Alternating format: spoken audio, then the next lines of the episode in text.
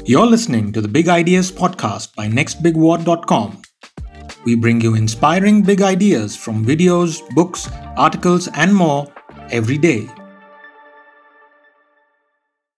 ऊपर वाले ने मुझे बैटिंग का कोई टैलेंट नहीं दिया था मुझे बॉलिंग का टैलेंट दिया था ये मैं हमेशा अपने इंटरव्यू में बोलता हूँ कि गॉड सब बोलते गॉड गिफ्टेड टैलेंट है मैं कभी बैट्समैन नहीं था जब मैंने क्रिकेट खेलना शुरू किया अपने स्कूल के लिए मैं एज अ बॉलर सिलेक्ट हुआ था ऑफ़ स्पिन बॉल डालता था।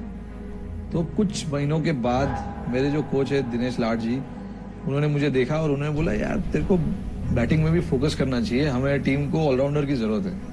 और उन्होंने मेरा बैटिंग देखा और मुझे सात आठ नंबर पे बैटिंग करने का मौका दिया।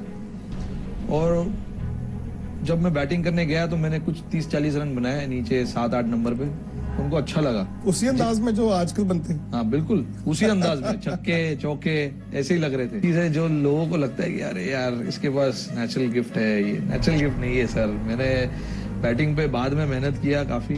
जो भी अभी करता हूँ वो आ, अपने कोचेस की एडवाइस से और जो मैं मेरे गेम की अंडरस्टैंडिंग है उससे करता हूँ। Us spread the word. Tap on the share button on your device and tell your friends about the Big Ideas podcast.